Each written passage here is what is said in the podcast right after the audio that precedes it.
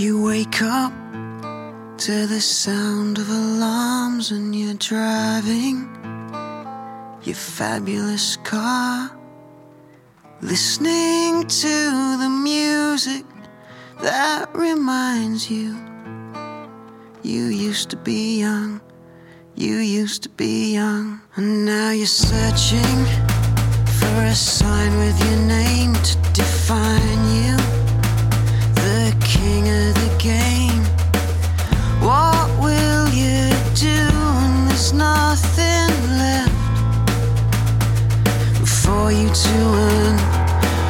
for you to learn? So dose me up once is not enough. I can still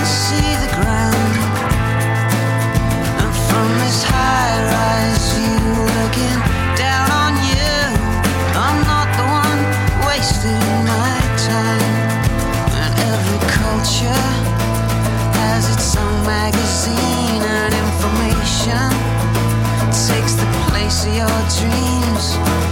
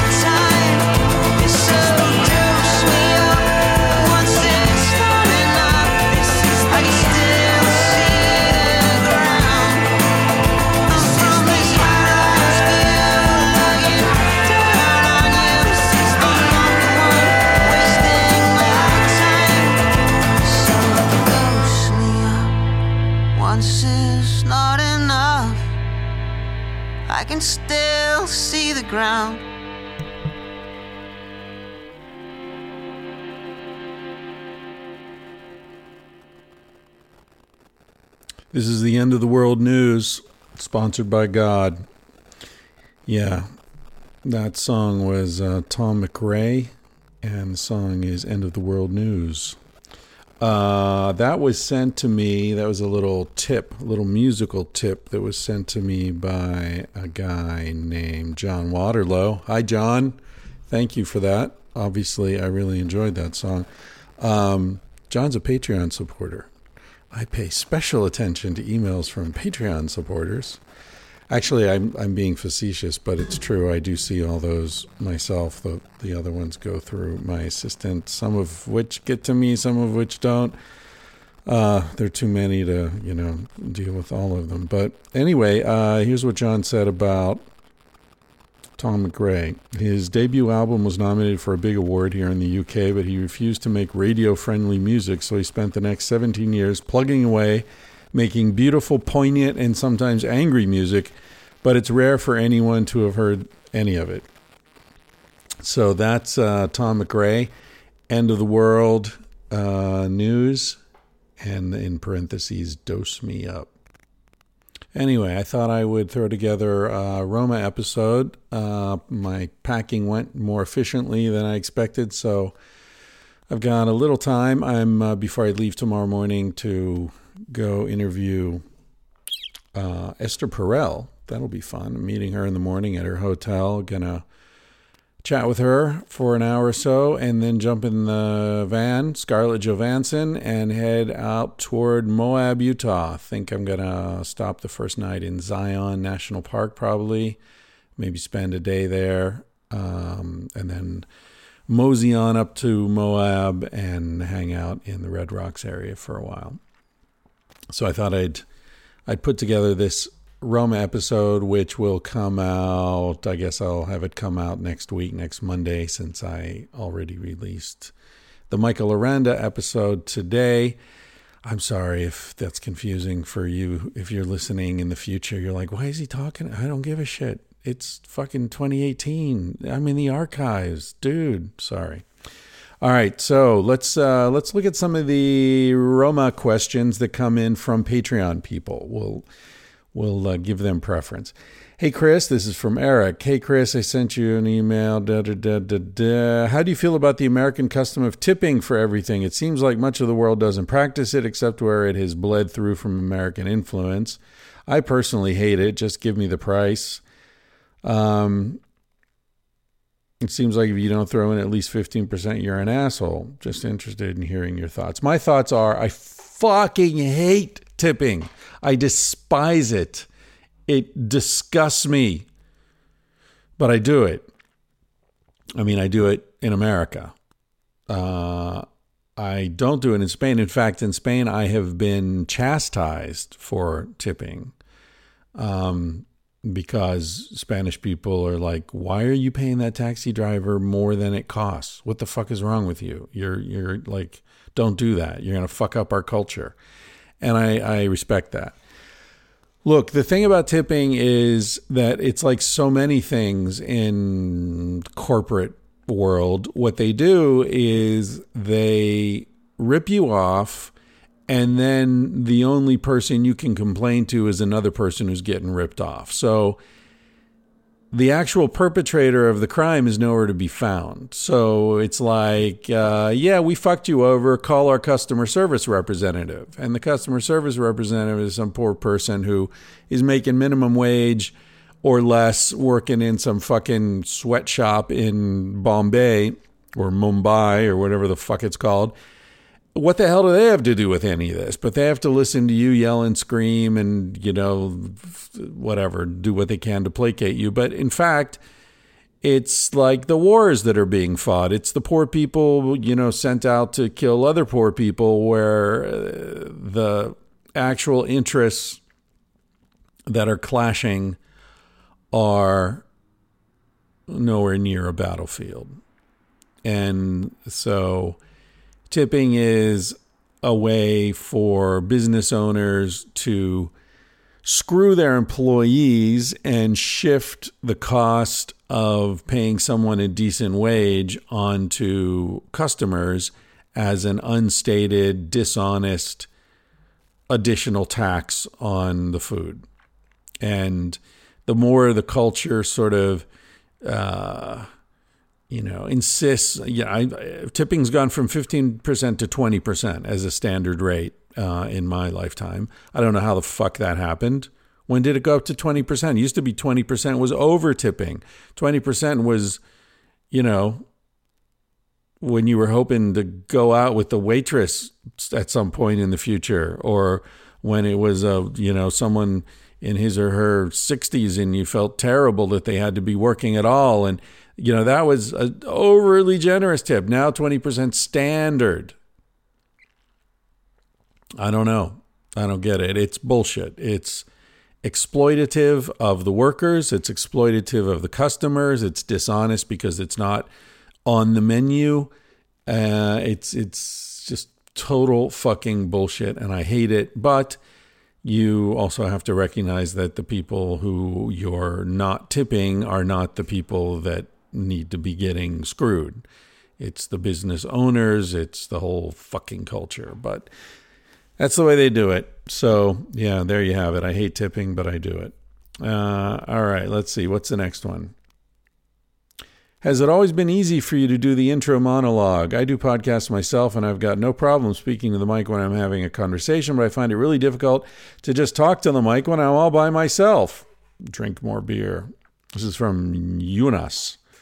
Uh, I always just end up writing a script and then reading that to the mic. Yeah, I don't know. I honestly, I videotaped myself doing these um, these intros or or the Rome episodes where I'm by myself a while back, and I don't know if I talked about this or not, but um, when I looked at the video, it was kind of strange. It was kind of spooky actually, because I I could see that I was entering into some altered state uh, where I was just staring off into the distance and um, just talking, and and it was uh, it was interesting to see that because, yeah, I feel kind of comfortable at this point just talking to a microphone. Um, I think it's kind of like, you know, the fantasy world for a blowhard like me. You get to just talk and nobody interrupts you. You don't have to you don't have to shut up and listen to other people. You can just go on and on. It's amazing, wonderful. Uh, so I don't know. Maybe it's a personality thing. Uh, I, I guess I do like hearing. I like the sound of my own voice, as they say, which is rarely a uh, compliment. And I'm not singing, so it's not a compliment. But yeah, I I guess it helps me in a way. It's like I'm thinking out loud, and I never listen to these before I post them. That would be weird. I, I mean, that would be maybe it's weird that I don't. I know Duncan, for example, really works on his introductions. He writes them out. He practices them. He he really puts a lot of work into it. And um, yeah, I don't. I just I rarely. I don't even have notes most of the time. In fact, I had a note I spent the last 10 minutes looking. I, I, saw a note today saying that I should read an email from someone on the next episode. Now I can't find the fucking note anywhere. So even when I have notes, I, I don't use them. I don't know. Um, so yeah, I guess it's it's been pretty easy for me. But uh, I don't know. The premise there is that my introductions are worth listening to, which I don't know if that's true. So I'll leave that to you. Okay, this is from someone else. Um, from what I've gathered from the podcast, you seem like you've never really had a problem dealing with women, dating, sexual encounters, whatever we want to call it. I'm aware that I could be mistaken about this. I may have missed something. Uh, to get right to the point, what the hell is it that women are looking for in a partner? It seems like whatever it is, I don't have it like there's something innately wrong with me that every female can see that I just can't. I'm 26 and I've never been in a proper relationship. I feel like I've been in love a couple times in my life, but none of these women felt the same way about me. I can accurately say that I've been the one getting rejected in 100% of my romantic endeavors. I have a very hard time understanding this because when I look at myself objectively, uh, and not through the lens of self loathing, which I admit I'm often prone to, I really do like the person I am. I'm self employed, self reliant. I read a lot, try to learn new things. I'm funny, outgoing, and fun to spend time with. I'm not terrible to look at. Keep up with my appearance, have hobbies, work out. I eat right. I'm a good cook. I try to be self aware. I meditate. Uh, I have plenty of flaws, but I think by and large I'm aware of the worst ones and actively try to work on them through mindfulness and other practices. Twice in my life I've dealt with crushing loss, and I think I've done a good job of channeling that pain into becoming a better person. I hope I don't come off as an arrogant douche. No, you don't. Um, the only reason I even listed all those qualities is because I constantly need to remind myself of them when I have the urge to be overly self critical. Because so many people have told me that my only problem is confidence, and if I hear that one more time, I'm going to scream. I have confidence. That list that I just read is a declaration of confidence, but if I was getting if I was out getting in car accidents everybody every month, nobody would tell me my only problem is confidence. Okay, this is a very long email. I'm not going to read the whole thing. Um, Let me just get down to the end here. I'm very close with my family. I have about a dozen intense, intensely close, lifelong friendships with men and women. Why isn't that enough? Why do we make a distinction between romantic love and platonic love? Am I being greedy? Am I a whiny little bitch? I don't know. I just needed to vent. All right, so you know what when I felt reading this a couple of things. One is that no, I haven't always been relaxed with women. Um, in fact, that leads into the second thing I thought, which is the question of age. When I was 26, I wasn't relaxed with women. Um, I had had better luck with women than it sounds like this guy's having. Um, but I'd had problems with women. I'd I'd had a couple of women in my life who uh, I was very, very into, very in love with, and who also loved me, and so that was wonderful. But um, there was also there were problems. There was um, a lot of nervousness around women. Um, there were women who found me to be way too intense. Um, who just wanted to be friends, and I always wanted more than that. And um, but they were right to be wary of me um, because I wanted. I think that when I was in my twenties, I had an insatiable appetite for um, experience, and I was traveling a lot. I was I was tripping a lot. I was reading a lot. I, I sound not dissimilar to this guy. Um, and the fact is that a lot of the women that I was dealing with were looking for a partnership. They were looking for a friendship. They were looking for some depth and consistency. And and I, you know, anyone who got to know me even a little bit would have seen that I was a very poor candidate for that. Um, which doesn't sound like that's what this guy's going through necessarily. But my point is that no, it wasn't always easy for me, um, and it still isn't easy for me. Relationships are hard forever. And um, out of respect for people that I'm in relationships with, I won't go further than that. But relationships are always always uh, complicated and delicate and um, wonderful. I mean, they're all we have. Each other is all we have. It's all that's really worth any anything. But but it's hard because people everybody's on a path. Everybody's trying to work through their shit or they aren't, which is worse. Um, but those of us who are trying to move forward on the path, the paths move, the paths wind, and they intersect, and then they they veer away, and and there's difficulty, there's sadness, there's trying to stay close with someone when maybe what they need is for you not to be close. There's trying to pull someone closer to you who maybe doesn't want to be closer to you, maybe shouldn't be closer to you. There's there are always competing interests and and difficulties to work out. So um, no, it hasn't always been easy for me, and it still isn't easy for me. And it doesn't surprise me that at 26 years old, it's not easy for you either. So, uh, what advice do I have? One um, is to think about that one line that you threw in there, which is, I really do like the person I am when I'm looking at myself objectively and not through the lens of self loathing. Why do you look at yourself through a lens of self loathing ever? Why is that a struggle for you? What's going on there?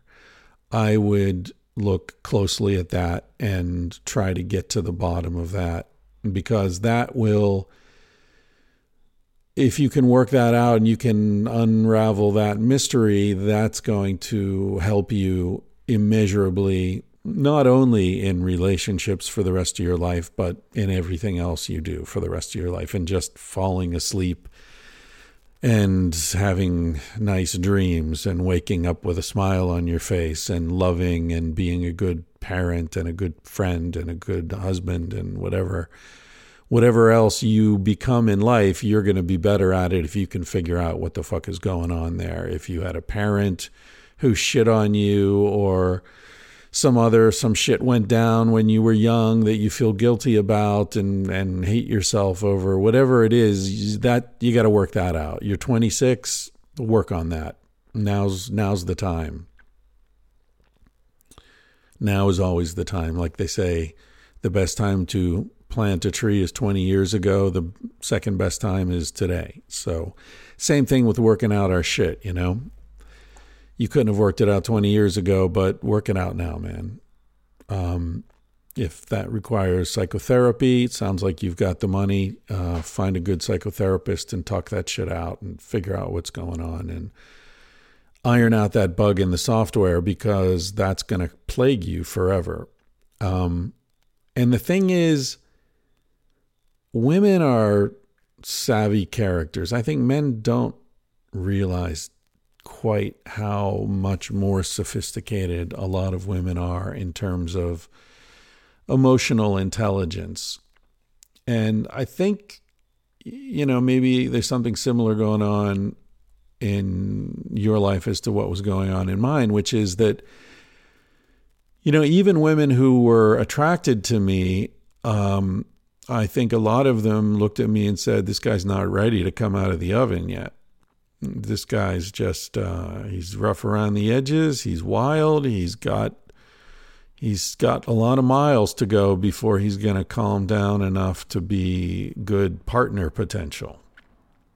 Now, some women weren't looking for partners; they were just looking for you know a good time and an interesting guy, and uh, you know someone they'd learn something from and they could travel with for a while. And you know, I didn't have trouble with those women. It was women who were looking for something deeper than that. Uh, obviously, I wasn't the guy, and but I was sometimes not at peace with that and misrepresenting myself. Um, not to them ne- necessarily, or not primarily to them, but to myself.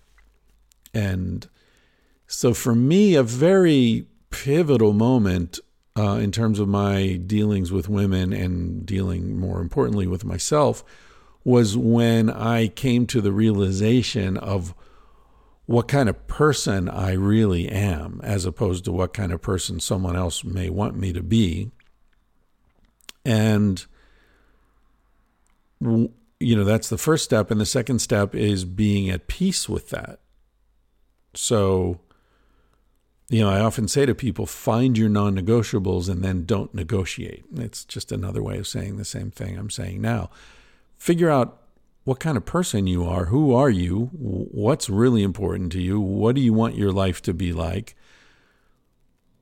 And then when you have a sense of that, then a clear sense of that, and you manifest that, you, you act like that person then people know how to deal with you. And I think women will probably be a lot more receptive to you because they'll see what they're getting. It sounds to me like you're still a little half baked and they can see that. And it's like you don't want to get on a bus if you don't know where it's going. So, maybe some of the issues that you're having are that the kinds of women that you're attracted to, and you sound like a very thoughtful, substantial person. So you're going to be attracted to women who are as smart as you and as cool as you and as attractive as you. And so you're, you know, you're um, aiming high. And those women are probably a little turned off by your unresolved sense of identity. And, you know, hey, you're 26. I'm not blaming you. um, you've obviously done a lot of work and you've come quite far. I guess what I'm trying to say is keep working and trust that as you work this stuff out, the world is going to open up to you. And you just have to trust that. You just have to know that. Um, and it will.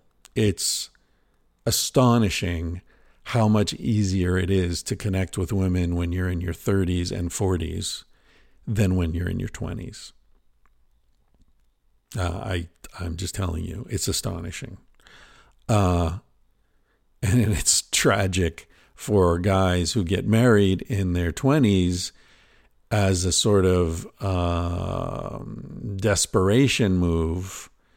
They marry someone that you know maybe they aren't really that into, and then in their 30s and 40s when they start to work their shit out and uh, women become much more attracted to them, well, it's too late, or now there's divorce and there are kids and there's all this mess. So, in a way, I guess what I'm saying is you're kind of lucky, maybe long term, that you're not getting entangled in relationships because the kind of people that you're going to be able to hang out with once you get this shit worked out are way more interesting than the people that you're probably hoping to hang out with now. So anyway, it's just a it's a strange thing. Um, men's value on the dating market increases into their 30s and 40s generally, and women's currency often starts to drop off, you know, if uh, unfortunately, because a lot of it is physical with the women and with the men, a lot of it is more sort of identity based. And that's not fair. And it sucks for women and it sucks for men because in their 20s, they're a lot of frustrated guys.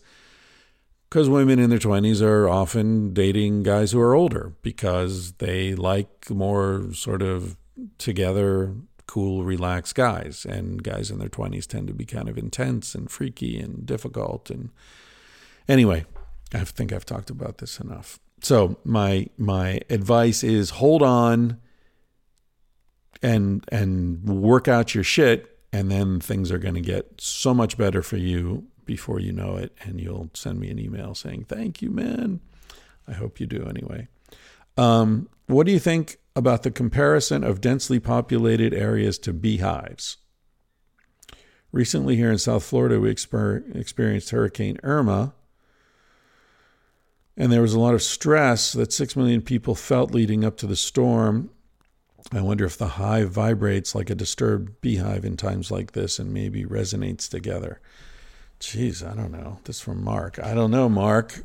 Uh, but I'll tell you what, when I think about beehives right now, what I think about is this paper I read the other day showing that 70 there's been a 75% drop in total insect populations in um, the studied areas, which were, I think, in Germany and Holland in the last 20 years. 75 reduction, 75% reduction. And the scientists who published this and commented on this were just pulling their hair out. They're like, people, we are watching the end of the world here.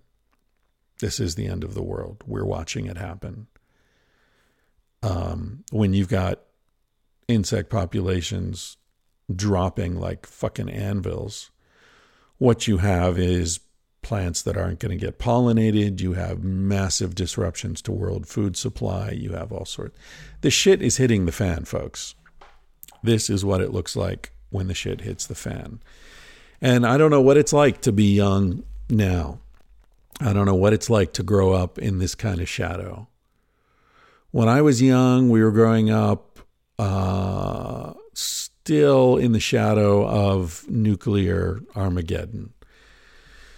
There was this thing called the Soviet Union that had intercontinental ballistic missiles aimed at the United States, and we had missiles aimed at them. And Everybody was afraid that some mistake was going to happen or some madman would take over and we would wipe each other out. And that's still a concern, but it's a concern nobody's really talking about now because the fucking ocean currents are slowing down and the ice caps are melting and giant country sized chunks of ice are breaking off in Antarctica and floating off into the ocean. And yeah, the fucking shit is hitting the fan. So I don't know about humans um, functioning as beehives. I've certainly spoken a lot about humans functioning as superorganisms, which is something um, I should really be writing about because it seems like history is passing by my my conjectures. that's, that's going to happen. Um, all right, here's the last Patreon Roma question. It's from Mad Carl. Mad Carl and I have corresponded a bit in the past. Um, I think we even met at one point. Um, dude lives in Thailand part of the time, lives on a houseboat somewhere, Seattle or something part of the time. Anyway, um, Mad Carl says he was reading about um, genetic ancestry, and turns out he has some Neanderthal in him. So do I. So so does everyone except uh, Africans, I believe. Uh, he says it got me thinking that in the end of the last ice age, humans didn't kill off the Neanderthals; they must have just swamped over them and incorporated them into our population and basically bred them out of existence. Uh, and then he read some papers about mitochond- mitochondrial DNA and uh, that early humans were very nomadic. Uh, I'm thinking all this new genetic data backs up everything you were saying in your book. I mean, ancient humans were banging all sorts of hominids. This does not seem to be monogamous to me. I'd like to hear your thoughts on this. Yeah, I agree. I, you know, the history, prehistory of our species is uh, very open to conjecture. So you get Mm, you know, most 90% probably of the scientists are very uh, sort of hard ass male, uh, frustrated because they weren't athletes, so they grew up to be sort of nerds, but they have all this frustrated macho energy, so they express it in their theorizing. So you get the man, the hunter theory, you know, the evolution was propelled forward by men who were hunting and killing, and you get the the prehistory of war that war drove progress.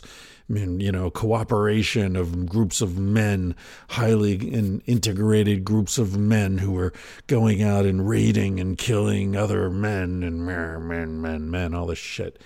Um, Obviously, I disagree with that, and most of that has been shown to be balderdash. Uh, you find warfare far, far less frequent in hunter gatherers than it is in uh, horticultural or agricultural people. This is one of my big beefs with Steven Pinker. If you read Sex at Dawn, you read um, some of what uh, we had to say about his me- very wanton misrepresentation of the data in order to create a a vision of uh, hunter gatherer societies that's far more violent than they actually are. And he did this by calling horticulturalists hunter gatherers. He did this by um, including hunter gatherers who were shot and killed by loggers and farmers in the Amazon as deaths in warfare and then called them warlike. Um, just crazy shit like that. Uh, but to me, it seems far more likely that uh, people are curious about other people. And if there's nothing to fight over, why fight? You know, I mean, I'm walking down the street and I, I come to, up to a stranger. My first impulse isn't to kill him. Mm, you know, why? I mean, unless he's got something I need or I have something he needs, why? It's dangerous. People are dangerous. And hunter gatherers are armed and they know how to use those fucking spears and spear throwers and bows and arrows Um, so why would you get into a conflict with them unless there's something that's really worth fighting over? And the point is, hunter gatherers don't have anything worth fighting over. They don't have anything. They're fucking nomads and they live day to day. And you know what? You're gonna club someone over the head to get his spear? Fuck that. You know how to make your own spear.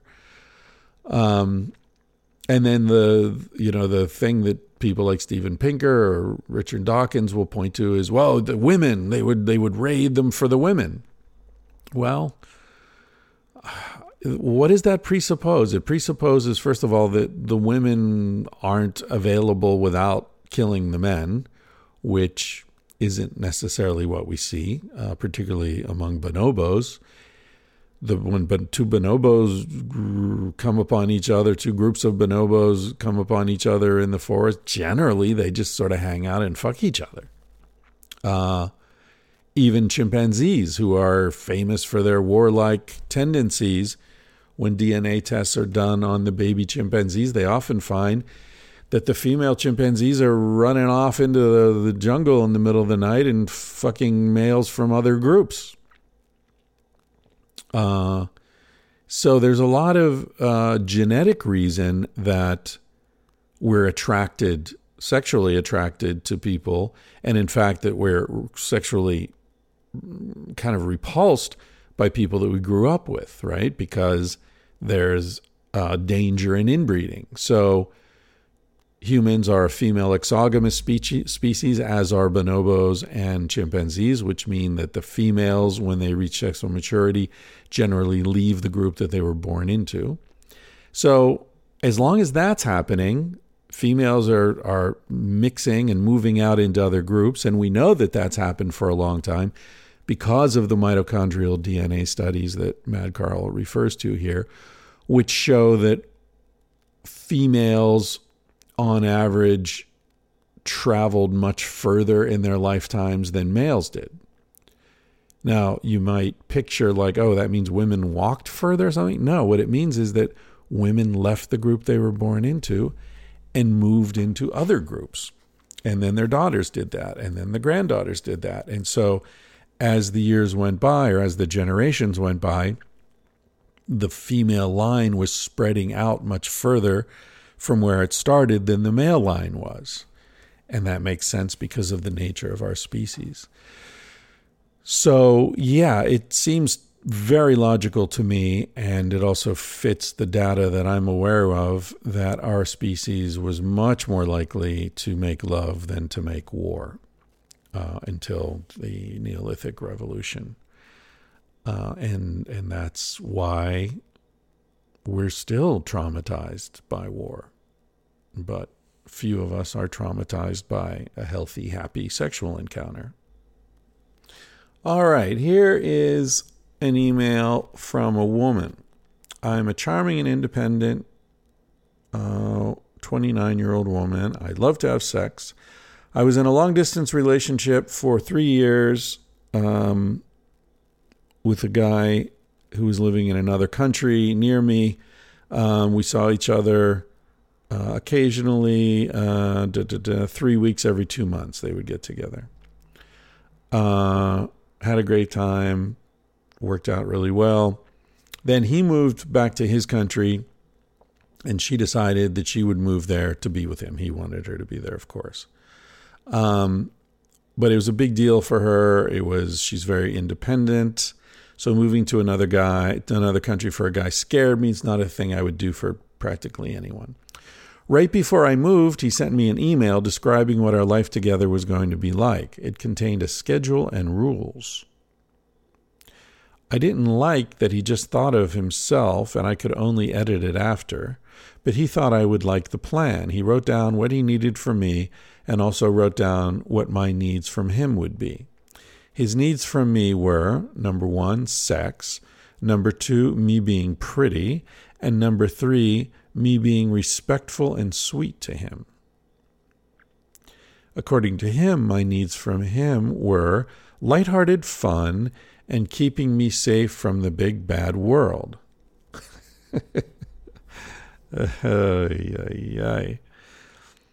uh, one of his rules in particular hurt me on many levels. He said he needed to have sex once a day on average.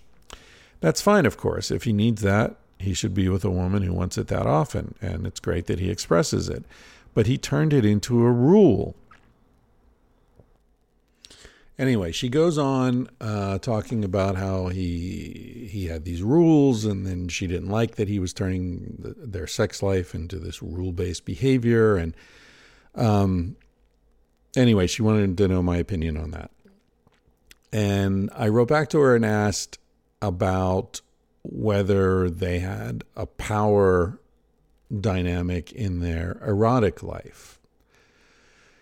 Uh, because I had it sort of a sense that he thought that he was being erotic by laying these things out. And so there was a misunderstanding there. And she told me that, yes, in fact, they did have a dominant, submissive energy in their relationship. And so I think that a mistake a lot of people make is in not having very clear boundaries between scenarios that are fun and electric in erotic parts of life and and the rest of life. So and I think we're seeing this all over the place right now. I think we're seeing a lot of confusion between power and eroticism uh, in all the allegations of sexual abuse that are breaking out all over Hollywood right now. Uh, you know, these are people who don't get it. I mean, there there are things that can be a big turn on. Like maybe you maybe you have this fantasy about um, you know a librarian, a sexy librarian, and you I mean, I don't know if people even go to libraries anymore, but you know, you go to the library and then she's there, and you t- check out a book, and she drags you behind the desk, and I'm ah. well, you don't go to a fucking library and you know whip your dick out at the librarian. It's like, dude, that's your fantasy, right? That's not real life. Uh, and even when you share that fantasy with another person and it turns him or her on as well, so now it's your mutual fantasy scenario that you enact together and get off on. That still doesn't mean that it has any legitimate role in the other parts of your life. Uh, and it sounds to me like what happened in this case was they had this power dynamic, and he was trying to say, Yeah, when you come and live in this country with me, the whole thing is going to be our power play dynamic. Isn't that going to be fun? And she was saying, no. I just want to do that in bed. I just want to do that when we're fucking. And I don't want you to tell me I'm going to fuck you every day. You know?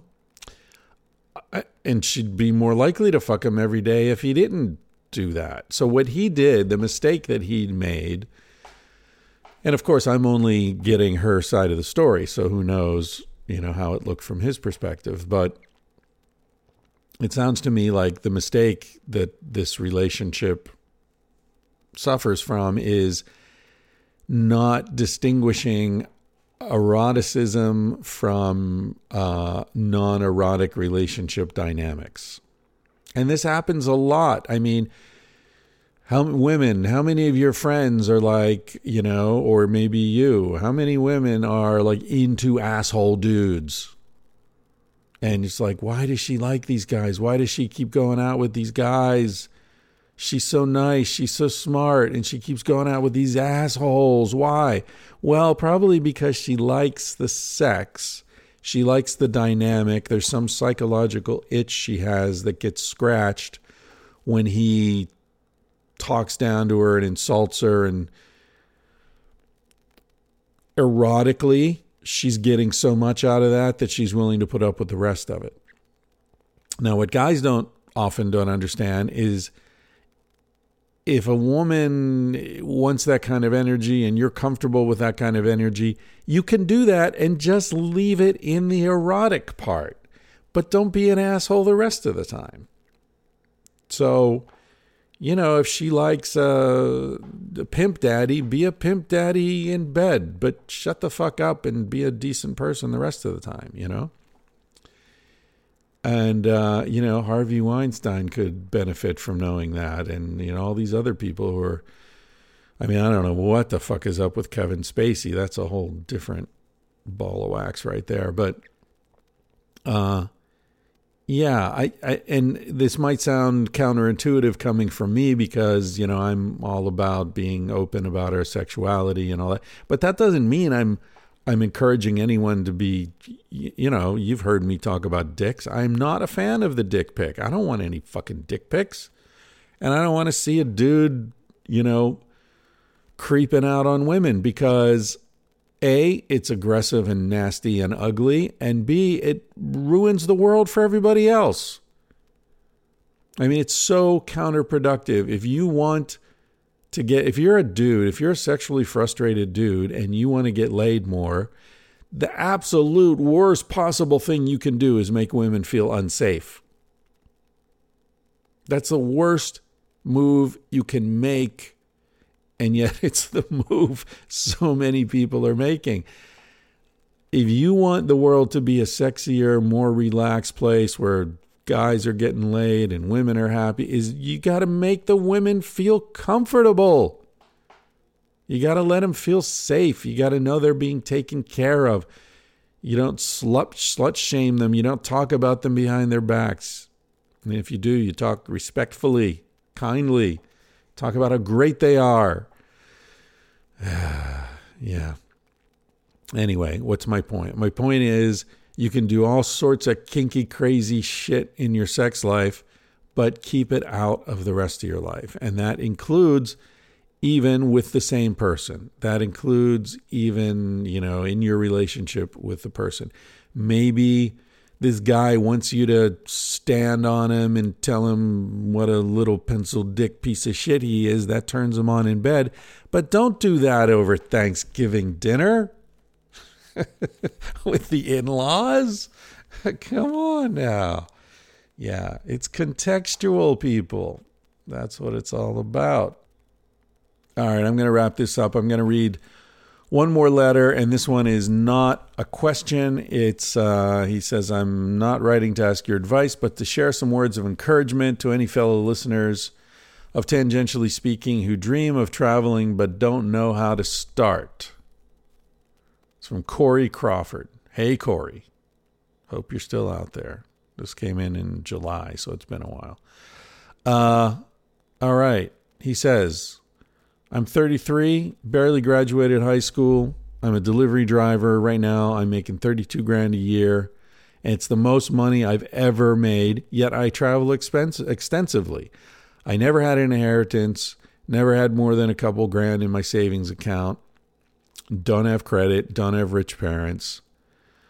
Uh, I only had to quit my job and walk away once, which was my first trip abroad. And knowing what I now know, I didn't actually have to do it so dramatically.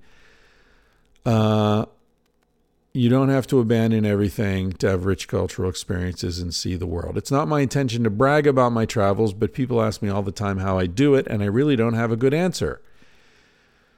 The best answer I can come up with is this it's all in the frame of mind. When I'm telling people about my travels, most people say, I could never do that. Then they proceed to list off a host of reasons why.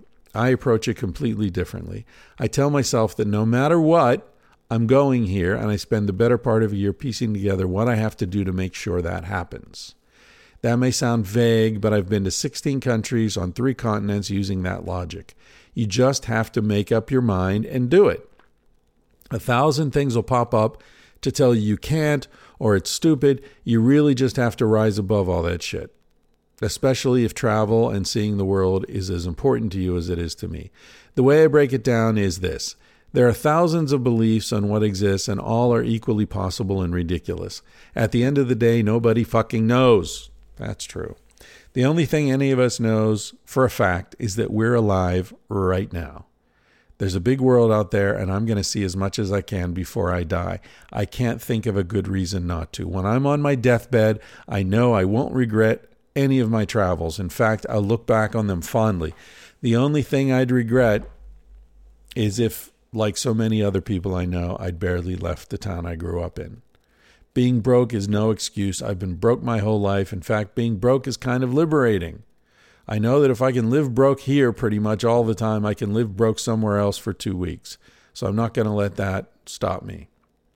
Another tip is not to be too snobby to pass up on great travel deals you find on things like Groupon. I used to think I was above package deals until I got a package deal to go to the Azores for 10 days, including hotel and flight for $730. I always wanted to go there, so I took the fucking deal. You don't have to pay, play their games when you get there. Go out and find your own way, like I did. Thanks for the cheap flight and hotel room and the free ride from the airport. See y'all in 10 days. yeah, exactly. I did the exact same shit in Mexico. And this is not an advertisement. I'm just stressing that where there's a will, there's a way. It's a good point. They sell those package deals. They even do things like, you know, where they try to get people to come down and invest in land or something. Just take the fucking flight and blast out. Honestly, I've made lots of friends in lots of countries. This has helped in travels. I'm also not timid in asking for favors, not financially, but I'm not too shy to ask for a place to stay. I can't afford to be shy about that. Yeah, just be charming and engaging and interested and polite, and the world literally opens up for you. I agree. Do not be like most Americans. Do not be afraid of the world outside your bubble. Go live your life. Even if mom and grandma are beside themselves, you'll be fine and they'll get over it.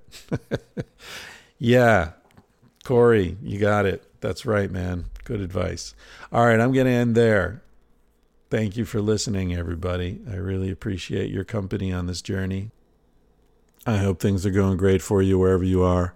I'm going to play you out with um, a remix of a tune that I really love from Manu Chao. It's called Infinita Tristeza, which means infinite sadness. It's a beautiful song. Uh, if you enjoy this remix, check out the the original. Uh, it's very if you speak Spanish, it's very moving. I think even if you don't speak Spanish, it's quite you can you get the atmosphere of it. Anyway, this is a remix I just found. I don't know where. Maybe somebody sent it to me. I don't know, but but I really enjoy it. Hope you do too. Take care, everybody. Catch you on the other side.